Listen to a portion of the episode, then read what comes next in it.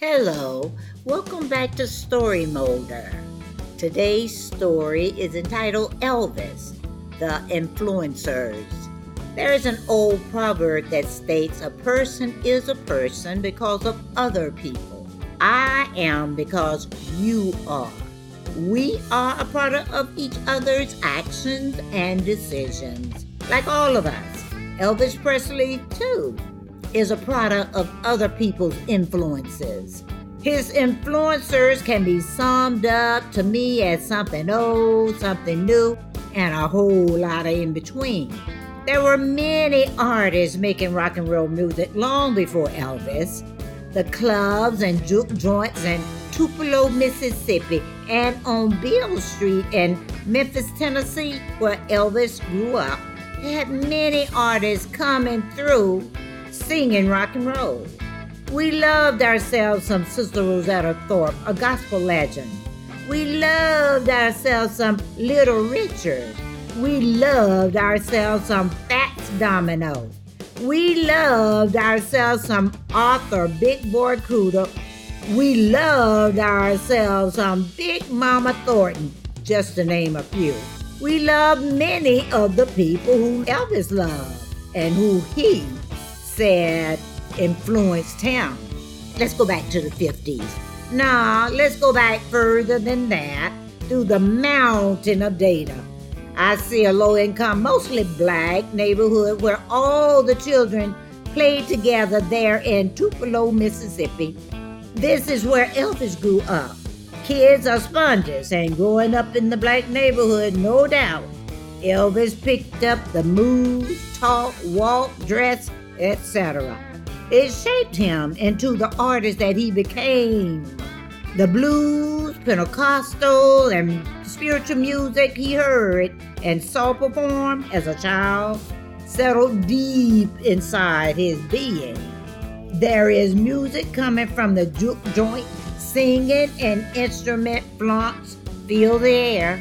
The cracks in the wall of the wooden building leave room to peek in to see swaying and gyrating movements with a lively performance by a man they call Arthur Big Boy Crudup. The vision is seared into his being. The song echoed in his brain. Well, that's all right, Mama.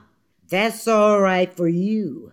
That's all right, Mama. Just any way you do, well, that's all right. That's all right now, Mama, any way you do. Well, Mama, she done told me, Papa done told me too. Son, that girl you're fooling with, she ain't no good for you. But that's all right. That's all right now, Mama, any way you do. He felt the vibe. There is a revival at the local church. People came from all over to hear the singing and preaching. The back pew proved to be a good place for Elvis to watch and listen. The music and singing were exhilarating, and he was drawn to it. It was lively, full of energy and stirring. The excitement and whooping it up got down inside his being. Sister Rosetta Tharpe, pioneering a larger than life gospel singer, wield an electric guitar as good or better than any man. For Elvis, it was a dope experience listening and watching. He especially loved her unique picking, also her windmill circle of strumming, body movements, and the way she blended sacred music with blues and rock and roll sounds in a risque way, entertained like nobody's business being inducted into the Rock and Roll Hall of Fame cemented her role in influencing many artists, including Elvis Presley. There is no wonder why he credits her as a role model and an inspiration. I remember as a child, I was awakened to black artist music when my mom was getting ready for work around 4 a.m. in the morning. I heard Mr. Harry on the radio playing R&B. I listened to him until he signed off the air at 6 a.m. The radio station filled the rest of the day's airtime with mainstream music, including that of Elvis Presley. That's how I realized that a lot of the mainstream music sounded similar to what I was hearing from the black artists. That's Alright Mama, Elvis' first single, was originally recorded by Delta's blues artist Arthur William Big Boy Crudup for RCA Victor in 1940s. Almost a decade later, Elvis' interpretation of this song made him rich and famous, and Crudup did not receive any royalties. But the Blues Hall of Fame quotes Presley as having said, down in Tupelo, Mississippi, I used to hear old Arthur Crudup bang his box the way I do now. And I said if I ever got to the place, I could feel all that old Arthur felt. I'll be a music man like nobody ever saw. So there is no wonder that Elvis' first single would be the one that was seared in his brain as he was growing up. Hound Dog was originally recorded by Big Mama Thornton in 1953. Three years later, Elvis recorded the song, changed it a little bit, and made it mainstream. Elvis' version of Hound Dog skyrocketed to number one with the mainstream audience, and it also skyrocketed his career. Even though Big Mama Thornton did not have access to mainstream audiences, it was a success in the R&B world. But like many of the black musicians during segregation, Big Mama Thornton was never able to reach mainstream audiences. But her influential, powerful voice and raw blues growl and Hound Dog set the stage for rock and roll vocalists. A piano screaming, a wop bop a loo bop a lop bam boom tutti frutti was a sound never heard of before in rock and roll, but was part of a song released in 1955 by Little Richard. He presents flashy, flamboyantly with makeup and sequins. His stage presence was electrifying, mixing boogie woogie with rhythm and blues. His act created a recipe for rock and roll. A year later, in 1956, Elvis recorded his rendition of Tutti Frutti on his debut album. Presley took that raw energy seen in Little Richard and put it in his own act, threatening the wholesome values of the mainstream. Fats Domino, he is the real king of rock and roll, said Elvis in 1959.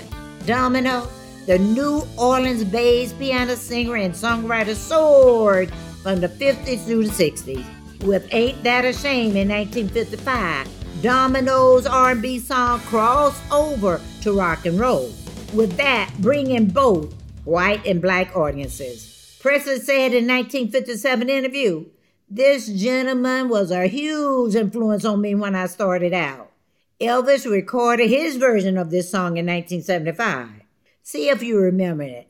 You made me cry when you said goodbye. Ain't that a shame? My tears felt like rain. Ain't that a shame? You're the one to blame. Domino, one of the biggest stars in the 1950s, was inducted into the Rock and Roll Hall of Fame in 1986. This is my very favorite song by Domino. I found my thrill dum, dum, dum, dum, dum, on Blueberry Hill, on Blueberry Hill, where I found you. The moon stood still on Blueberry Hill and lingered until my dreams came true. The wind and the willow played love's sweet melody. But all of those vows we made were never to be. Though we're apart, dum, dum, dum, dum, dum, you're part of me still. For you were my thrill on Blueberry Hill. I just love that song. I love that song. The fact is, Elvis' singing career was largely influenced by growing up in a predominantly black neighborhood in Tupelo, Mississippi, listening to black artists, attending black churches, moving to a musical place like Memphis, Tennessee. How could he not be influenced by rhythm and blues song and black artists? Memphis is hands down home to various music, including soul, gospel, rhythm and blues, and rock and roll. What's important is that we must understand and appreciate the data of influencers as part of rock and roll history. Rock and roll did not start with Elvis, but it was made popular in the mainstream by Elvis. Elvis acknowledges this history himself when he said, A lot of people seem to think I started this business, he said. But rock and roll was here a long time before I came along. Nobody can sing that kind of music like black people. If you go to Memphis, Tennessee today, you can still see the influence of these great artists on rock and roll. In the month of January, we celebrate Martin Luther King Jr.'s birthday, which is January 15th. It is celebrated on the third Monday of January of each year. What you may not know is that Elvis shares the same birth month as Dr. King.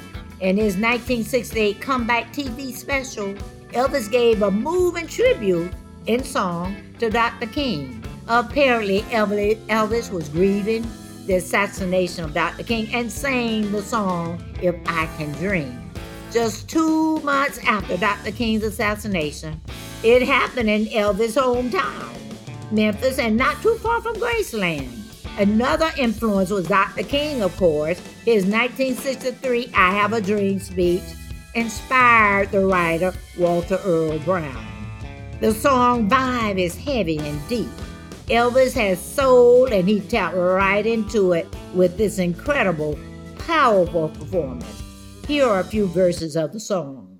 There must be lights burning brighter somewhere. Got to be birds flying higher in a sky more blue. If I can dream of a better land, will all my brothers walk hand in hand? Tell me why, oh why, oh why can my dreams come true? Oh why there must be peace and understanding. Sometimes strong winds of promise that will blow away all the doubts and fear. If I can dream of a warmer sun where hope keeps shining on everyone, tell me why, oh why, oh why won't that sun appear? We're lost in a cloud with too much rain. We're trapped in a world that's troubled with pain. But as long as a man has the strength to dream, he can redeem his soul and fly. Deep in my heart, there's a trembling question. Still, I am sure that the answer answer gonna come somehow. Out there in the dark, there's a beckoning candle. Oh, yeah. And while I can think, while I can talk, while I can stand, while I can walk, while I can dream, please let my dream come true right now. Oh, let it come true right now.